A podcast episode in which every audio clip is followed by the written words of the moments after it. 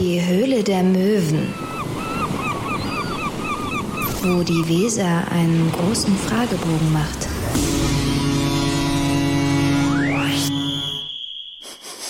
Riecht ihr das auch?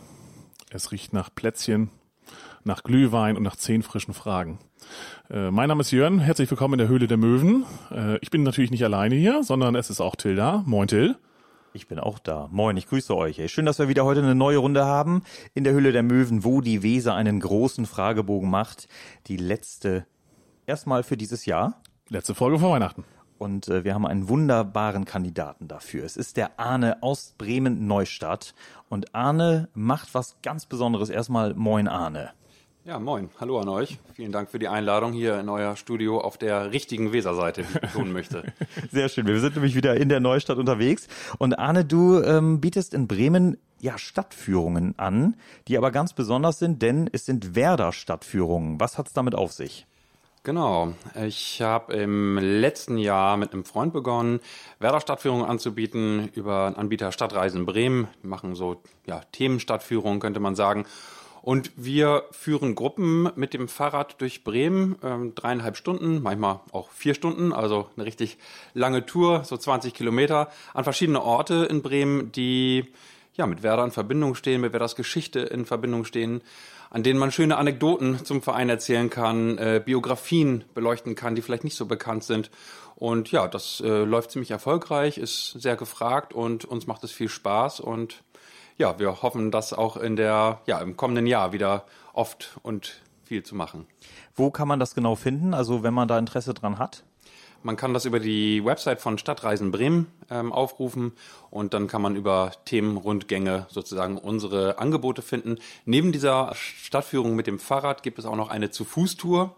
Die dauert dann nur 90 Minuten. Also äh, für alle, die nicht jetzt unbedingt dreieinhalb, vier Stunden mit dem Rad unterwegs sein wollen oder können, bieten wir die Zu-Fuß-Tour an. Die geht dann durch Peterswerda. Die heißt auch Mythos Osterdeich passenderweise. Da geht es dann sozusagen rund um Stadionorte, die Geschichten zum Verein erzählen. Mann, Wahnsinn. Also Nein. wir werden heute auch noch die eine oder andere Anekdote auf jeden Fall nochmal auspacken hier im Gespräch. Anna, hast du dich ein bisschen vorbereitet? Die Frage kommt ja immer, wie sieht's bei dir aus? Ja, ich habe mich ein bisschen vorbereitet. Also ich bin passionierter Hörer eures Podcasts, muss ich sagen da ich mich jetzt ja sozusagen schon ein bisschen geoutet habe als äh, Werder-Historik-Fan, ist die Fallhöhe natürlich, was solche Fragen angeht, äh, besonders hoch. Ja, ich bin gespannt, was jetzt so kommt ähm, und hoffe, dass ich mich gut vorbereitet habe. Aber du bist ja schon Quiz erprobt, das kann man auch durchaus sagen, ne? Auf, auf, auf beiden Seiten des Tisches bist du schon Quiz erprobt.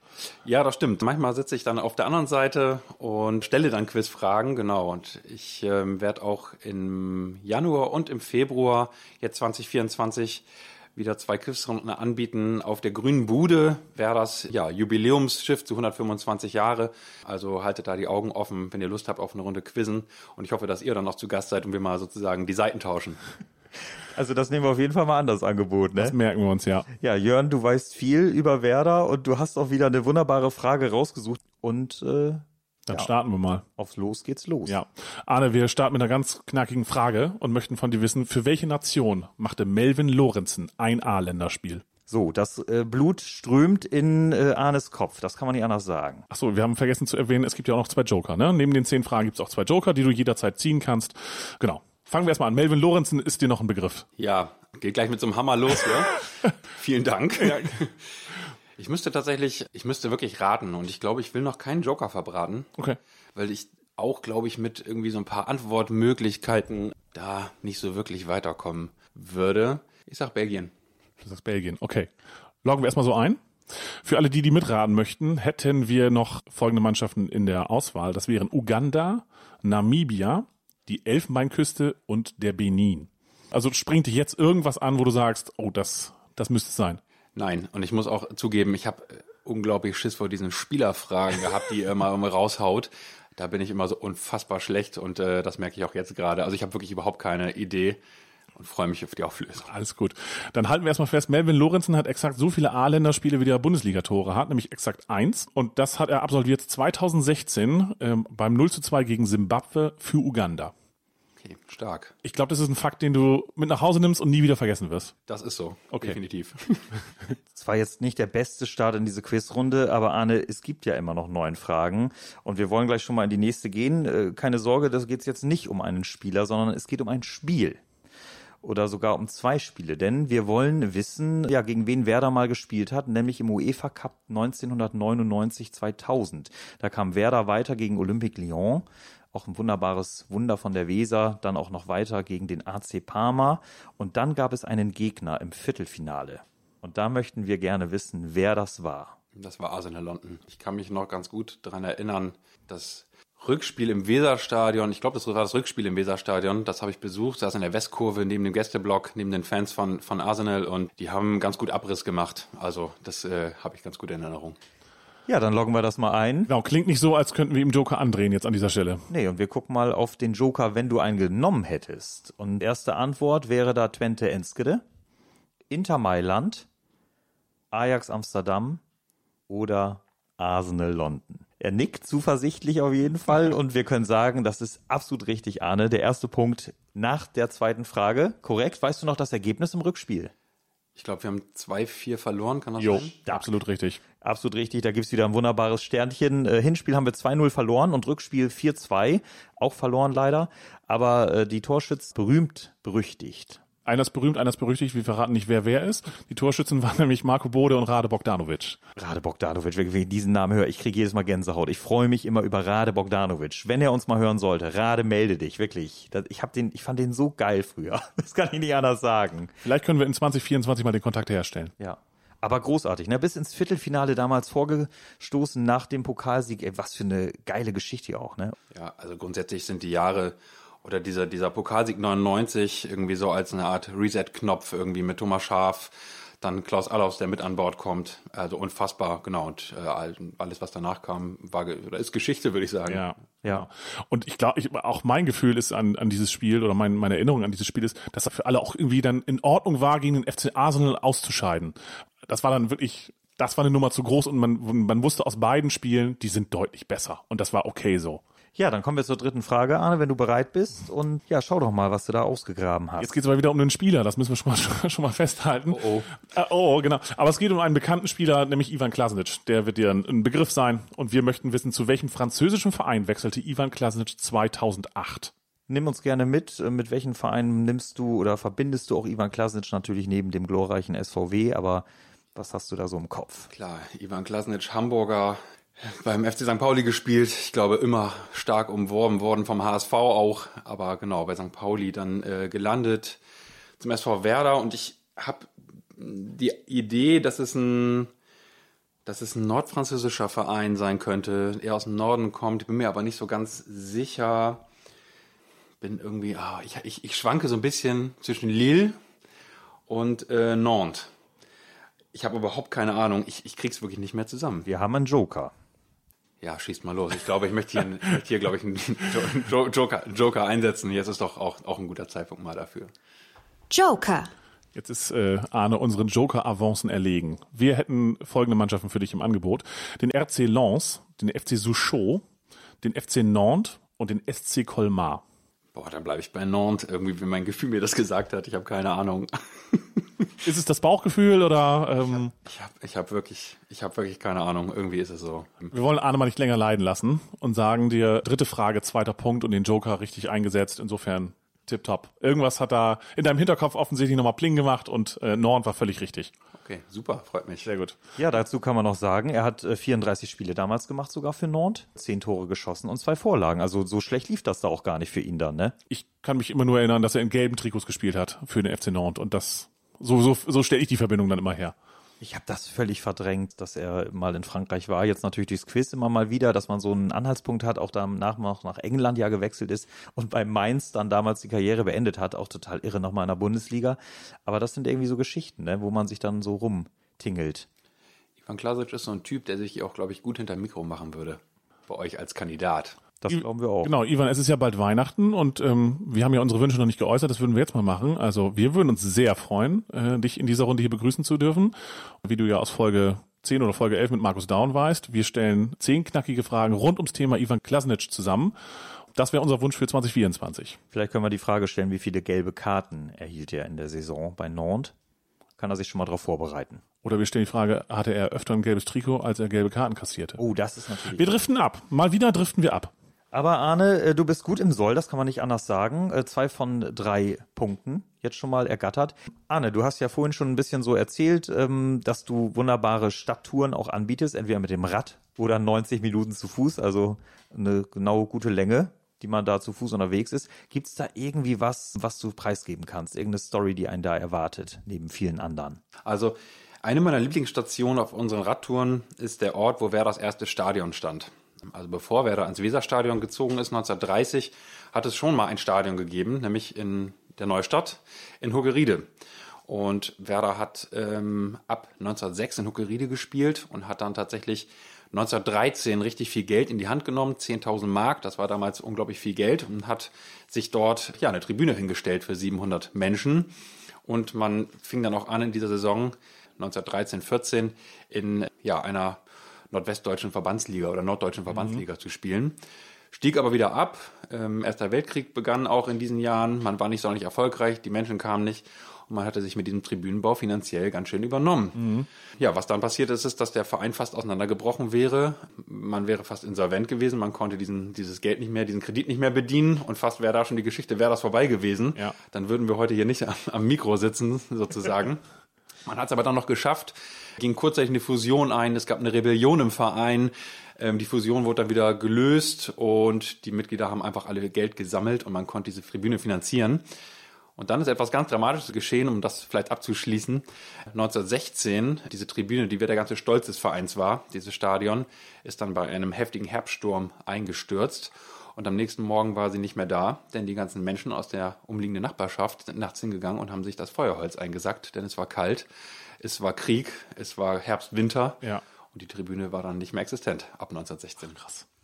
Ja, da hast du auch wieder was Neues gelernt. Da habe ich was oder? gelernt und ich habe jetzt schon Bock auf diese, diese Stadtreisentour zu buchen, muss ich mal echt sagen. Also ähm, das, das erkundet man dann mit dem Rad wahrscheinlich, wenn man nach Huckeriede rausfährt, oder? Genau, Huckeriede gehört dann zur, zur Radtour, mhm. ähm, äh, aber auch die Tour zu Fuß durch Peterswerda ist wirklich zu empfehlen. Auch da gibt es ganz viele überraschende Momente. Man hat ja immer das Gefühl, man würde alle Werder-Orte so kennen. Ne? Man mhm. denkt dann immer an Weserstadion, an Platz 11 vielleicht, aber es gibt auch in Peterswerda rund ums Stadion so viele Orte, die man erstmal vielleicht nicht mit Werder-Verbindung bringt und dann gibt es immer die großen Aha-Momente. Geil. So einen Aha-Moment hast du jetzt auch bei uns geschaffen, ne? Genau. Und die, man muss ja sagen, diese Folge kommt ja rechtzeitig vor Weihnachten raus. Also wer jetzt noch auf der Suche nach Geschenken ist, dem können wir ja Arne nur wärmstens ans Herz legen. Ja. Ne? Also Arne natürlich, aber auch die Tour. Sowohl als auch, genau. nee, sehr schön. Ja, geile Story, wirklich. Also dann haben wir jetzt äh, zwei Punkte nach drei Fragen und äh, wir gucken jetzt auf eine absolute Legende, ähm, der vielleicht auch hin und wieder mal äh, bei deinen Touren auch fällt, dieser Name. Wir gucken nämlich auf Claudio Pizarro.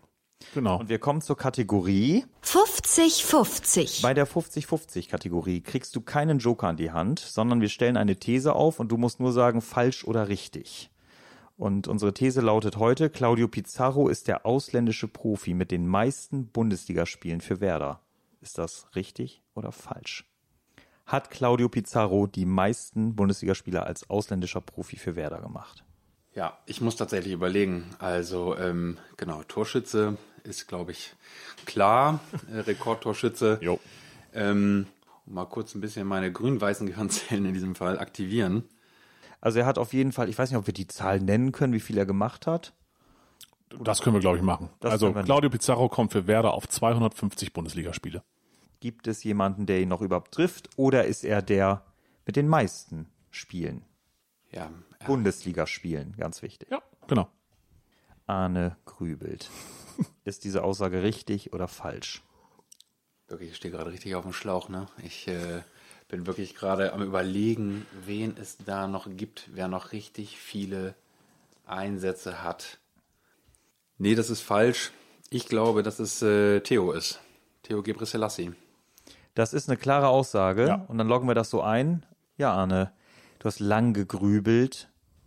Aber was soll man sagen? Ist richtig. Also ist es richtig, dass es falsch ist.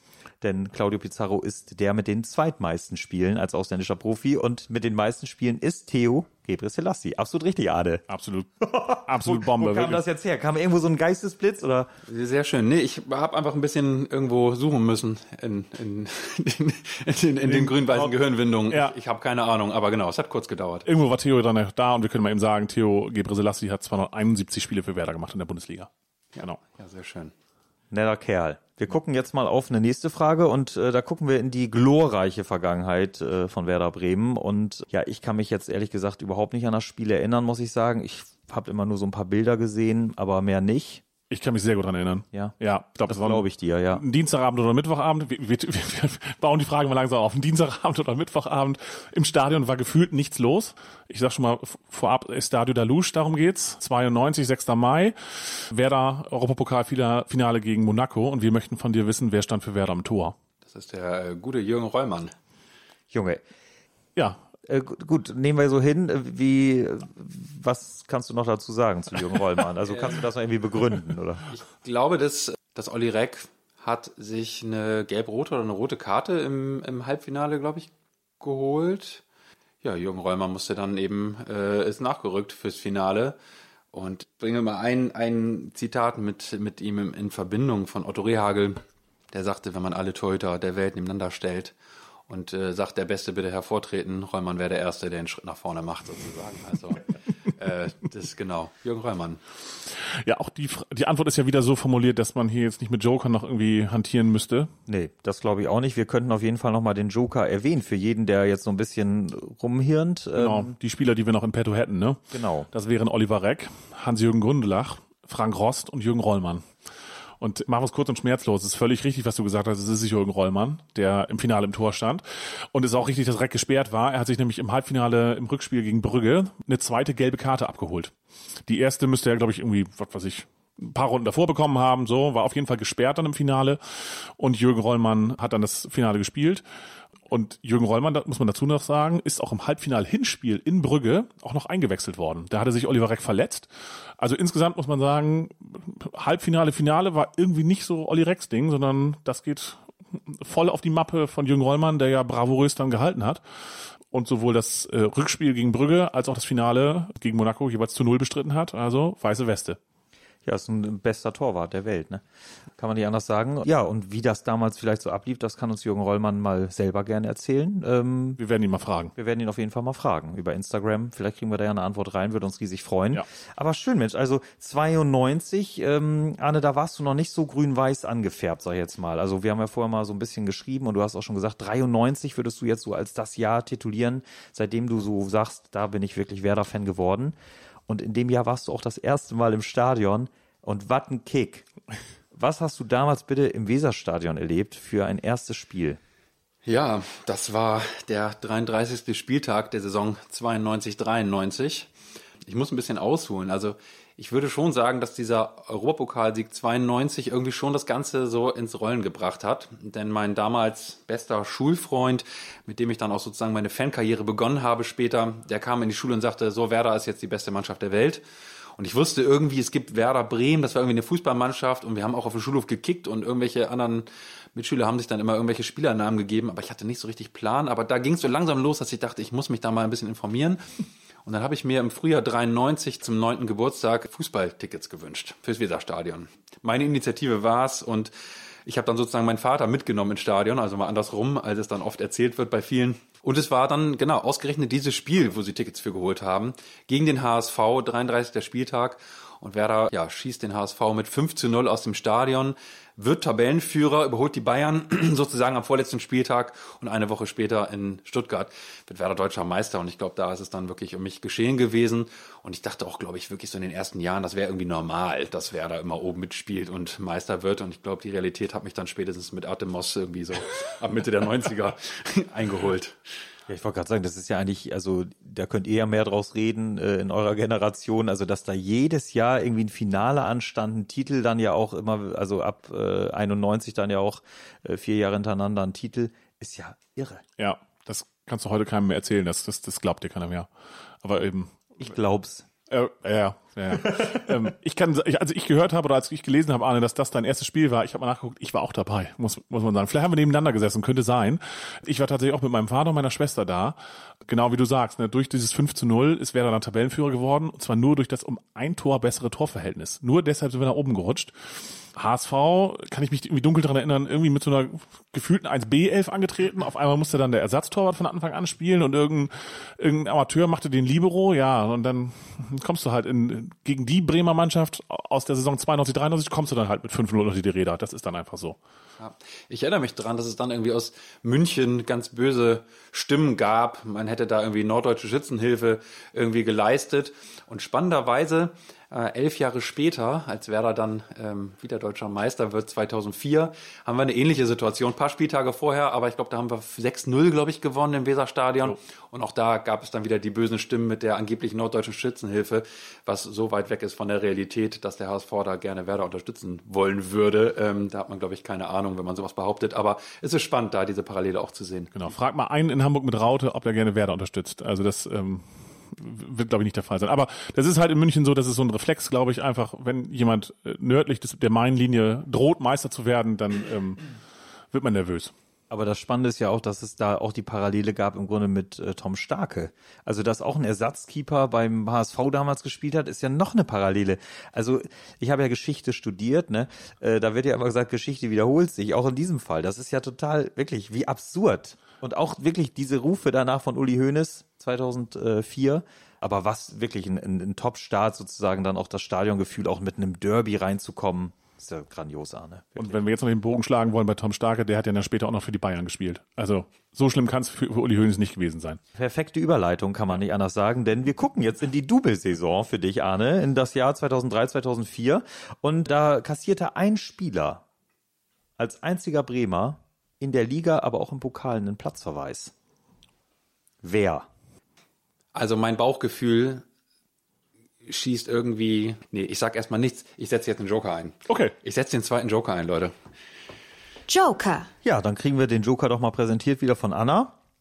Und wir haben vier Spieler für dich zur Auswahl. Das sind Frank Baumann, Christian Schulz, Ümit Davala oder Fabian Ernst. Ja, Fabian Ernst wäre mein, war mein Bauchkandidat.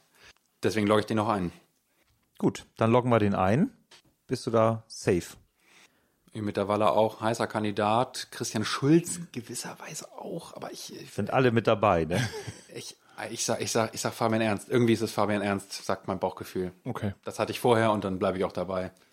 Gut, dann lösen wir auf. Es ist Ümit Davala. Auf jeden Fall hat er die rote Karte bekommen gegen Frankfurt Jo. in der Liga Jo. damals, wo er mit Amanatidis aneinander geraten ist. Pokal, Das war auswärts gegen Kräuter Fürth. Da ist er vom Platz geflogen. Wo wir auch höchst dramatisch noch in den letzten Sekunden das Spiel gedreht haben, was eigentlich schon längst abgeschenkt war. Ich erinnere mich, ich erinnere mich dunkel, wo ihr es jetzt erzählt. Ähm, ja, mit Davala, der kann sich das, äh, der kann sich das rausnehmen. Der hat vorher die, die, die Meisterschaft prognostiziert. Das sind, dann darf er auch mal rote Karte kassieren oder auch zwei.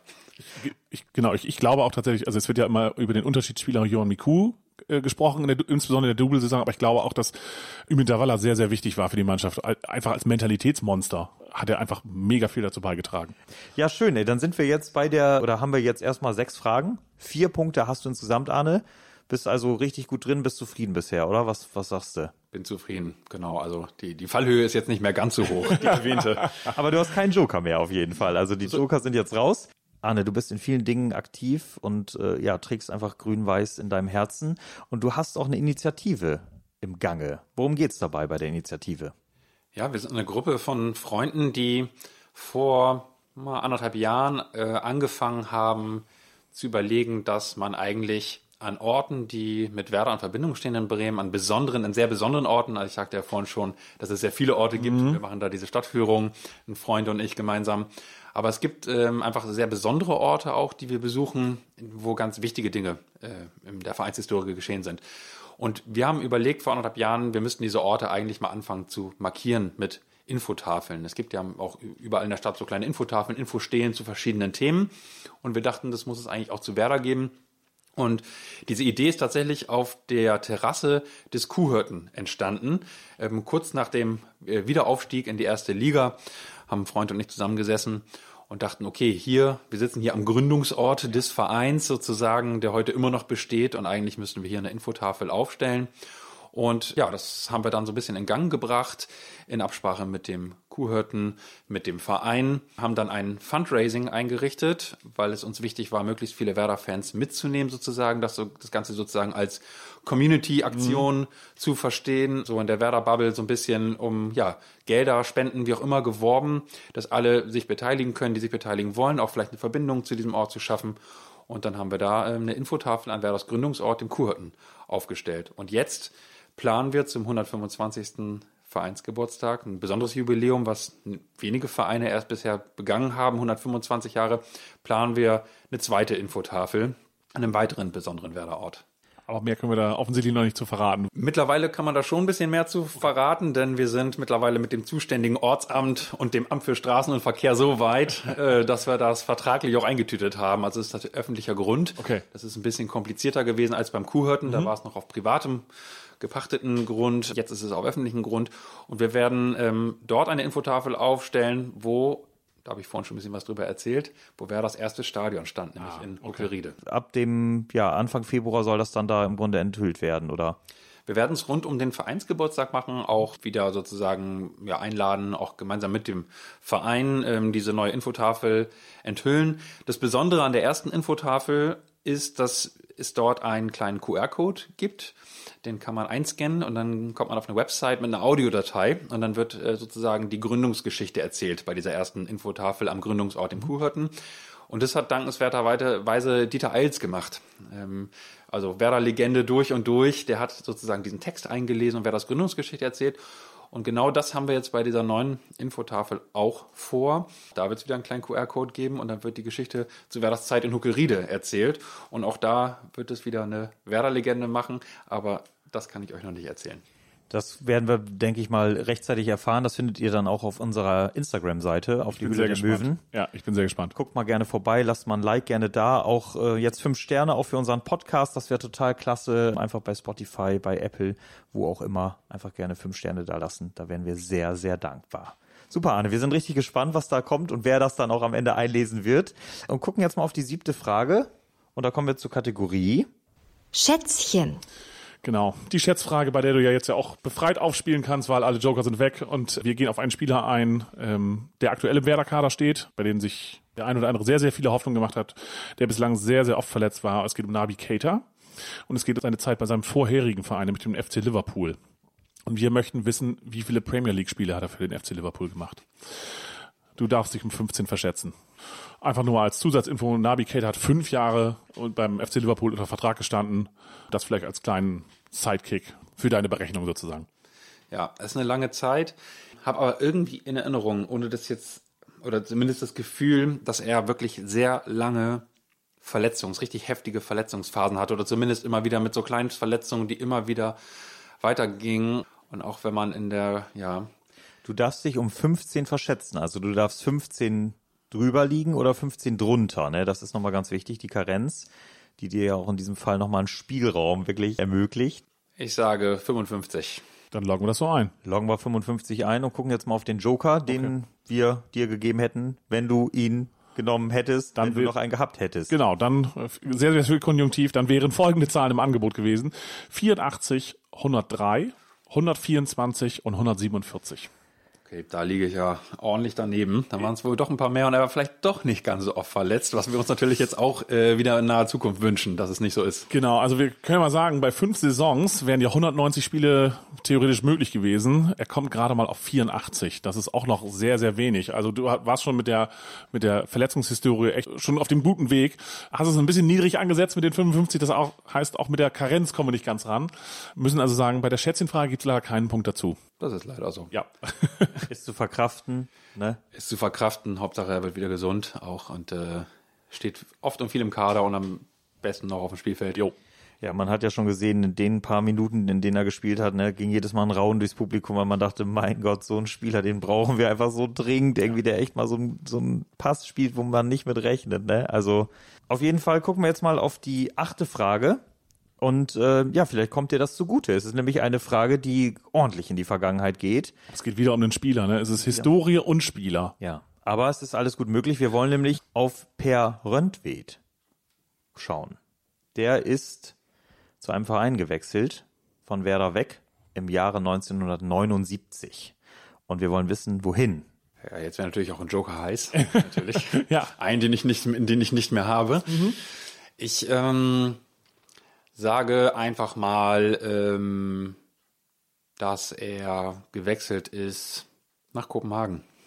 Das würde ich so einloggen. Loggen wir das so ein oder fällt dir noch irgendwie ein anderer Verein gerade ein, wo du ihn siehst? Nee, ich, ich habe wirklich gerade keine Idee. Ich glaube, der Joker hätte dir wirklich geholfen jetzt. Ja. Ne? Wir können die für eine ja mal aufzählen. Magst du es aufzählen? Das kann ich gerne machen, ja. Wir hätten nämlich ein Angebot gehabt, Racing Santander, ZSKA Moskau, Randers FC und die Vancouver Whitecaps. Ja, Randers vielleicht. Lösen wir mal direkt auf. Also ich glaube, Randers ist, glaube ich, nicht mal Kopenhagen. Also da kann man auch nicht sagen, irgendwie so und so viele Kilometer Karenz oder sowas. Das können wir uns mal überlegen. Gibt es Bestechungsmöglichkeiten hier noch? Ist leider nicht möglich. Also ähm, insofern, genau, Randers wäre völlig richtig gewesen. Ähm, aber Kopenhagen ist es dann irgendwie dann doch nicht sozusagen. Ne? Nee, das sehe ich ein. Okay. Aber Dänemark war schon mal die richtige Richtung. Das Genau. ist ja schon mal äh, wichtig und äh, wirklich interessant. Er hat 40 Tore gemacht für Werder. Ne? Das muss man mal bedenken. War sieben Jahre bei Werder Ja. und erster ausländischer Werder-Kapitän. Und 40 Tore, da wird der eine oder andere jetzt sagen, ja, ja, das wird ein Knipser gewesen sein, der immer vorne drin stand. Nee, nee, der Mann war Innenverteidiger. Und der hat in 194 Spielen 40 Tore. Das ist in jedem fünften Spiel ein Tor. Das sind Quoten, wo so, so die Naldos, Daniel van Beutens und wie sie alle heißen, sich also heute noch die Finger danach lecken. Ähm, das war schon eine Bombenquote, muss man sagen. Ich weiß nicht, bist du da so bewandert, sag ich jetzt mal 70er, 80er Jahre oder wo fängt's bei dir an? Also 1913, da kennst du dich gut aus, also oder in den, in den 10er Jahren, aber wie sieht's bei dir aus in den Oh, Wenn es auch um Spieler geht, ist manchmal schwierig. Also wie gesagt, das sind dann die äh, Schweiß auf der Stirn Fragen. Aber ich würde schon sagen, dass 80er und 90er vielleicht eher nochmal eine Stärke sind, sozusagen. Auch wenn ich die 80er selber nicht aktiv erlebt habe. Aber ich glaube, ich habe mich damals, als ich dann irgendwie so mein Interesse an Werder sich intensiviert hat, ich dann auch irgendwie so ein bisschen in den Jahren vorher geguckt habe, was ist da eigentlich so passiert, als ich irgendwie noch ein bisschen jünger war, aber noch nicht so das große Werder-Interesse hatte. Ich glaube, deswegen 80er und 90er ist ja eher so ein, eher so ein Schwerpunkt. Ja. Und dann ja auch die 2000er, äh, da hat auch dein Lieblingsspiel stattgefunden. Ähm, spannende Wahl, würde ich mal sagen. Ähm, wir gucken nämlich auf die erste Champions League-Saison in den September und äh, das Spiel fand statt in Mailand. Darf ich ganz kurz was sagen? Es, die erste Champions League-Saison, jetzt bin ich mal Klugscheißer kurz, hat Werder 93, 94 gespielt. Ja, stimmt. Ich habe natürlich jetzt wieder nur aus meiner Zeitrechnung wir auch gerechnet. gerne schneiden. Meine, meine erste, nee, das brauche, das bleibt alles drin. Okay. Ähm, meine erste Wahrnehmung der Champions League-Saison, natürlich war Werder davor schon mal vertreten, aber ich sag mal so in, in den, in den äh, Sphären, in denen ich mich jetzt befinde, äh, war das für mich die erste. Aber genau, da hast du dein äh, Lieblingsspiel angegeben. Inter Mailand, auswärts. Warum? Ja, das ist eine gute Frage. Und ich, als ihr mir im Vorfeld die Frage gestellt habt, äh, was mein Lieblingsspiel war, ist mir jetzt unglaublich schwer gefallen, da eins rauszupicken. Und dann habe ich äh, wirklich bin nach so ein bisschen Gedankenkreisen nach Bauchgefühl gegangen und habe genau dieses Spiel ausgewählt. Diese erste erste Spieltag ähm, der Gruppenphase auswärts in Mailand. Deswegen mein Lieblingsspiel einfach, weil ich mich erinnere, in dieses Stadion reinzukommen, in San Siro, Giuseppe Meazza, äh, in diese Fußballkathedrale. Genau, das sagt, ist ja so das Klischee, von dem man oft spricht, aber es ist tatsächlich so. Ähm, ich war später noch ein zweites Mal mit Werder da, aber ich erinnere mich da reinzukommen und es war unfassbar, dieses Gefühl, ähm, so ein bisschen so, als wenn Don't Stop Believin' irgendwo im Hintergrund spielt oder so. Ähm, einfach wirklich das so zu ernten, was man in der vorherigen Saison eingespielt hat, nämlich deutscher Meister, Pokalsieger geworden. Und dann betritt man die große Bühne, man ist wieder wer, so ein bisschen, ne? Also wir hatten ja vorhin schon über 99 gesprochen, Thomas Schaaf tritt an, Werder wird noch Pokalsieger, nachdem man fast abgestiegen wäre. Wie so ein Reset-Knopf, der damals gedrückt wurde. Und ich hatte das Gefühl, das ist jetzt das, wo wir die Ernte einholen. Und das war unfassbar ein, ein so tolles Erlebnis. Auch wenn wir 2-0 verloren haben. Und da, ich glaube, wir haben früh eine, eine rote Karte gekriegt und äh, Adriano hat dann zwei Tore gemacht. Also ein äh, unfassbar guter Spieler auch äh, zu der, in der damaligen Zeit. Ich erinnere mich und das war einfach so, so besonders. Und wir waren da nur mit 1500 oder 2000 Werder-Fans, weil die Auslosung erst kurz vorher war. Und wir sind damals tatsächlich mit so einem Billigflieger angereist, ähm, aber die gab es damals noch nicht en masse. Und ja, so sonderlich viele Leute waren da nicht, viele mit dem Bus irgendwie und ja, trotzdem, die Stimmung war astrein, ähm, viel Pyrotechnik kann ich mich dran erinnern, für damalige Verhältnisse wirklich sehr viel. In Deutschland war das, äh, ja, sehr, ist ja auch heute immer noch in Teilen verpönt sozusagen, gibt ja immer die Diskussion darüber. Ja. Aber damals in Deutschland deutlich weniger. Und das war wirklich so ein Ort, glaube ich, wo das ein bisschen toleriert wurde und die Leute dann irgendwie auch mit dem Pyro-Handling so ein bisschen äh, lockerer umgehen konnten. Und das war einfach beeindruckend und ist so hängen geblieben. Und deswegen ist es für mich einfach ein sehr besonderes oder vielleicht das besonderste Spiel. Richtig schön, ja. Ja, wirklich. Ich weiß gar nicht mehr, ob man äh, damals auch damit gerechnet hat, dass Werder wirklich in dieser Gruppe weiterkommt. Ne? Italienischer Meister, spanischer Meister, deutscher Meister mit, mit also Valencia und, und Inter Mailand war ja noch dabei, ich glaube noch Anderlecht, ne, wenn ich mich recht erinnere. Einfach auch eine geile Gruppe, ja. Also äh, tolle Stadien. Ich weiß nicht, warst du dann auch noch in Valencia oder wie war das? In Valencia war ich nicht, auch wenn das Spiel, äh, also äh, ja, also wirklich ein krasses Spiel ist. Für die, die es nicht, nicht kennen oder nicht gesehen haben, nicht erlebt haben, ähm, genau, guckt mal, ob es bei YouTube oder so gibt oder einen Zusammenschnitt gibt oder so. Sehr aufgeladen, aufge, aufgeheiztes Spiel. Genau, ich bin aber in Anderlecht noch gewesen und später haben wir, wir sind ja weitergekommen, genau, und haben dann noch in, in Lyon gespielt, ähm, was ich mir dann auch angeschaut habe. Das war dann nicht mehr ganz so schön wie das Spiel in Mailand. Aber wenigstens viele Tore gesehen, ne? Ja, so kann man es auch sagen, aber eigentlich muss man sagen, du hast in der in der Champions League Saison wirklich die komplette Palette einmal mitgenommen, ne? Also viele Emotionen, also viele Emotionen ja immer und äh, wirklich äh, Ausschläge in beide Seiten, ne? Also die Erlebnisse aus Mailand, äh, den Sieg in Anderlecht, aber, aber dann auch richtig eins auf die Mütze äh, in Lyon, wo ja dann auch irgendwie am Ende jeder Schuss ein Treffer war mit Juninho und Viltor in, insbesondere, die uns da welche eingeschenkt haben. Ja, Ich weiß noch, wie danach gesagt wurde, ja, Werder, die können ja Wunder. Äh, das drehen wir noch. So. Und dann, Ja. das, das, das, echt, und dann geht man damit in diesem, in diesem Rückspiel rein und denkt, komm, das, also, das sind doch nur fünf Tore Unterschied. Ne? Du kriegst noch mal drei rein und dann waren wir eh weg vom Fenster. Aber ja, trotzdem, großartig Ja. eigentlich, ne? weil man ja auch ein paar Jahre vorher schon mal gegen Lyon damals auswärts 0-3 verloren hatte. Jetzt hatte man zu Hause schon 0-3 verloren. Das ist natürlich eine Bürde, wenn du mit, mit, mit Waren wir erst im Hinspiel zu Hause 3-0? ja, Ah, okay, ja, das ja, wusste ich nicht das- mehr. Also natürlich kann man das sagen. Na, das, Und dann ist ja noch heftiger. Natürlich kann man ja sagen, wir wissen, wie es läuft und die knacken wir eh auswärts, aber das ist mit der Einstellung dahin zu fahren und zu sagen, ja, wir kommen ja sowieso weiter, das ist aber ganz schön naiv, muss man sagen. Aber gut, das sind wunderbare Erlebnisse und vor allem echt so ein Spiel, aber trotzdem mal auch mit Inter Mailand äh, auswärts. Ich glaube auch, das ist Gänsehaut äh, pur, Arne, und äh, Das vergisst du nicht. richtig schön. Ja. Ja, dann äh, gucken wir mal auf unsere neunte Frage. Du liegst jetzt bei 50 Prozent, vier Punkte nach acht Fragen.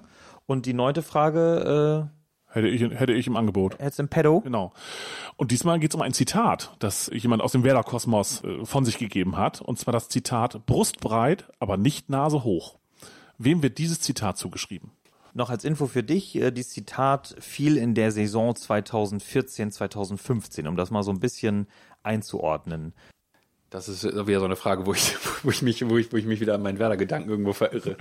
Nimm uns gerne mit in deine Werder-Gedanken, was da, was da alles schwebt. Ich überlege gerade, wie diese Jahre sich entwickelt haben. Ich habe ein ganz großes, ganz großes, dunkles, dunkles, schwarzes Loch gerade vor mir sozusagen, was, was so diese Jahre angeht. Das ist, und das ist total spannend. Ich glaube, es hat einfach auch was mit diesem Niedergang in diesen Jahren zu tun. Das haben wir schon öfter hier gehört. Das finde ich total spannend, dass viele Leute wirklich diese Jahre überhaupt nicht mehr so präsent haben. Also nach 2010 sozusagen immer, immer weiter hört es auf, dass man irgendwie sich an bestimmte Dinge erinnert. Aber wir gucken auf die Saison 2014, 2015. Vielleicht kommt da so ein kleiner Funken Licht noch in dein Herz. Oder eher gesagt in dein Gehirn. Ja, ich fände es spannend, mal mit einer Person zu sprechen, die in den 70er Jahren zu Werder gefahren ist und das er so mitbekommen hat, ob es der ähnlich geht, ob die Erinnerungen aus den 70ern völlig schwinden, weil da ging es ja auch deutlich bergab sozusagen, bis man dann noch äh, Ende der 70er bzw. 1980 abgestiegen ist. Ob es da ähnlich, ein ähnliches Phänomen zu beobachten gibt. Ich kriege tatsächlich die Jahre gerade gar nicht mehr hin, wann Trainerwechsel etc. waren, welcher Trainer wie und so weiter. Ähm, wann war ein Robin Dutt in Bremen zum Beispiel? Ähm, ich, ich krieg's nicht hin. Also mir, mir fehlt wirklich so richtig, ich habe gerade so richtig so ein, so ein großes schwarzes Loch, wo sich so drei, vier, fünf Saisons mischen. Vielleicht sage ich einfach Robin Dutt oder so. Dann loggen wir das so ein, wa? Loggen wir das ein. Loggen wir das so ein, okay. Für alle die, die jetzt gerade noch mitraten möchten, ähm, hätten wir vier Personen zur Auswahl, die gegebenenfalls das Zitat brustbreit, aber nicht Nase hoch äh, von sich gegeben haben. Und da hätten wir Viktor Skripnik, Otto Rehagel, Ailton und Marco Arnautovic. Arne, wen hättest du gezogen? Ja, Viktor Skripnik. Das wäre es gewesen. Das wäre tatsächlich Viktor Skripnik gewesen. Es war in einer Pressekonferenz die Ansage von Werder-Trainer Skripnik vor dem Auswärtsspiel in Hoffenheim, dass Werder eben mit Brustbreit, aber nicht Nase hoch spielen soll. Und das hat dann insofern auch noch gefruchtet, als das Werder 2-1 auswärts gewonnen hat in Hoffenheim und dass dann, das dann so der Auftakt zum Klassenerhalt war. Und du hast ja gerade schon genau beschrieben, das waren so die Jahre, wo man dann irgendwie immer weiter Richtung, Richtung äh, Abgrund dümpelte sozusagen. In der Saison konnten wir uns dann noch retten irgendwann hat es uns dann ja auch erwischt. Ja, das lässt sich nicht, äh, Ließ sich nicht mehr nicht verhindern. verleugnen. Nee, ne? genau, das ist so. Aber Arne, so ist das. Das äh, Zitat wirst du vielleicht äh, auch nochmal weiter in deinem Leben nochmal verwenden. Ähm, ne, wenn du nochmal wieder jetzt äh, im Weserstadion bist. Mensch, ey, die sollten noch mehr brustbreit. Aber nicht Nase hoch. So ist es. Zehnte Frage. Ähm, wir kommen zur, äh, ja, wie wir immer so schön sagen, wie, wie, sa- nee, ich, wie sagst du das so schön, Jörn? Wa- Was ist das für eine Kategorie? Geschätzt, gefürchtet, ähm, aber immer allseits beliebt. Wer bin ich? Und jetzt werden wir ja nicht verhindern können, dass es um Spieler geht, ne? Also das, das, also das, das, das geht nun mal nicht anders, Arne. Ja, wer bin ich ist eine wunderbare Kategorie. Wir suchen einen Werder-Spieler. Und äh, dieser Werder-Spieler hat äh, mit mehreren Spielern zusammengespielt in seinem Leben, sei es in der Nationalmannschaft, sei es in der äh, Juniorenauswahl.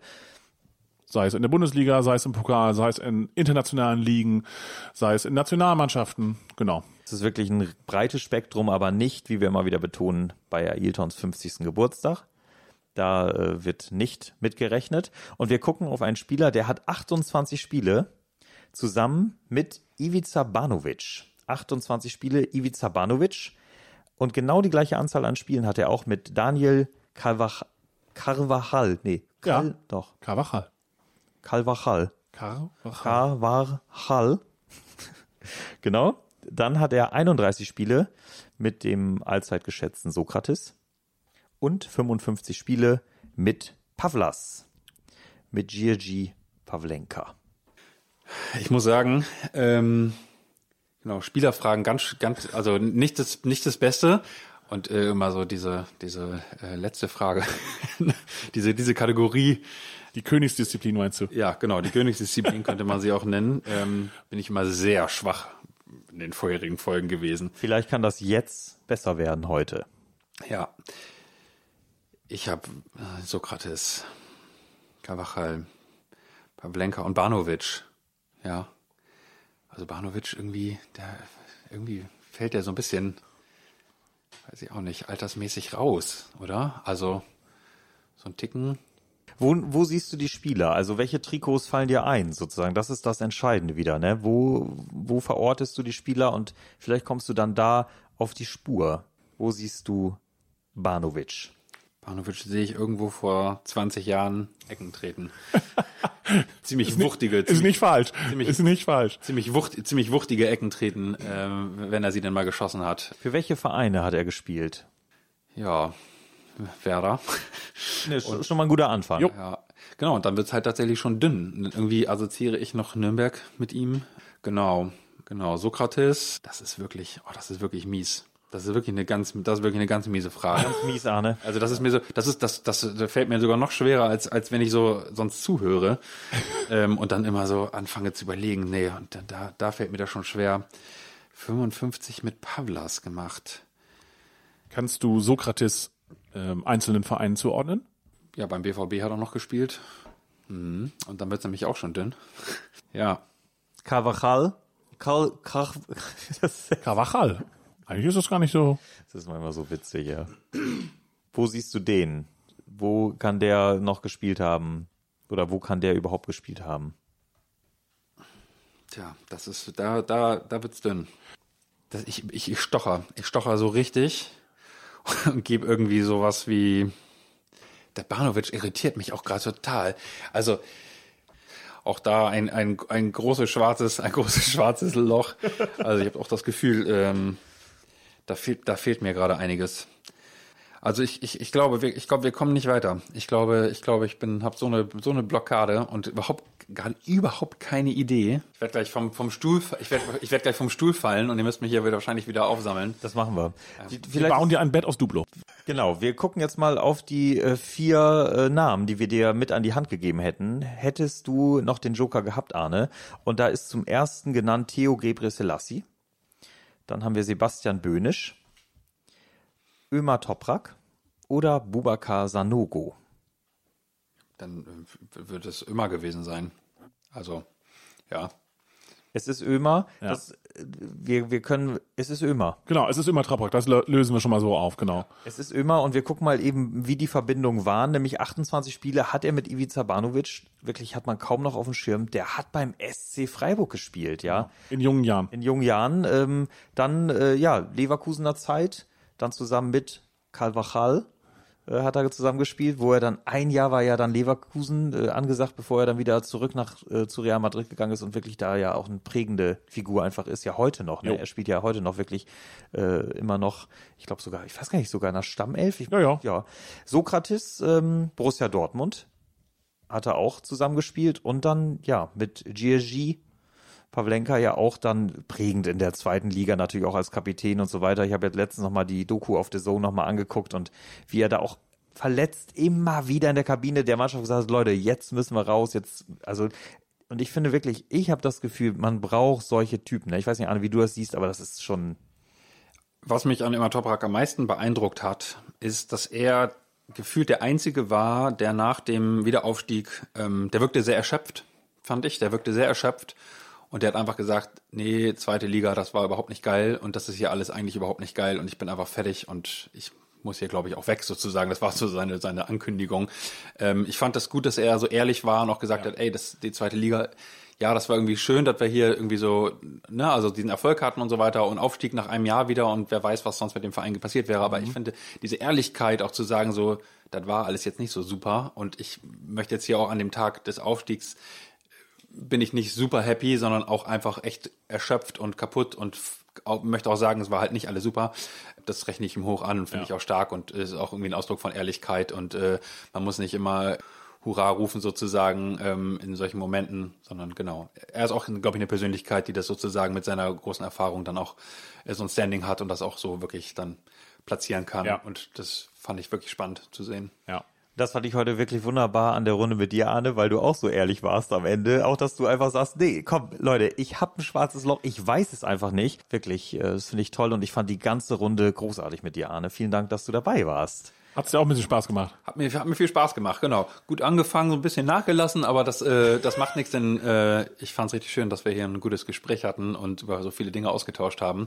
Genau, und ich nehme auch wieder heute einiges, äh, einiges mit. Vielleicht kannst du das ein oder andere noch in deine ähm, Stadtführung mit einbauen, in die grün-weißen. Ja, da werde ich, da werd ich mal einen Blick drauf werfen, ob das funktioniert. Ja, Sehr gut. Für deine äh, Stadttouren jetzt, wünschst du dir dann noch was für die Zukunft? Also erstmal natürlich, dass viele Leute vielleicht nochmal zugreifen äh, für Weihnachtsgeschenke, aber hast du noch so irgendwelche Ideen auch schon wieder im Kopf für neue Projekte oder? Worauf ich mich freue, ist, ähm, genau, das kann ich hier, glaube ich, auch schon mal verraten.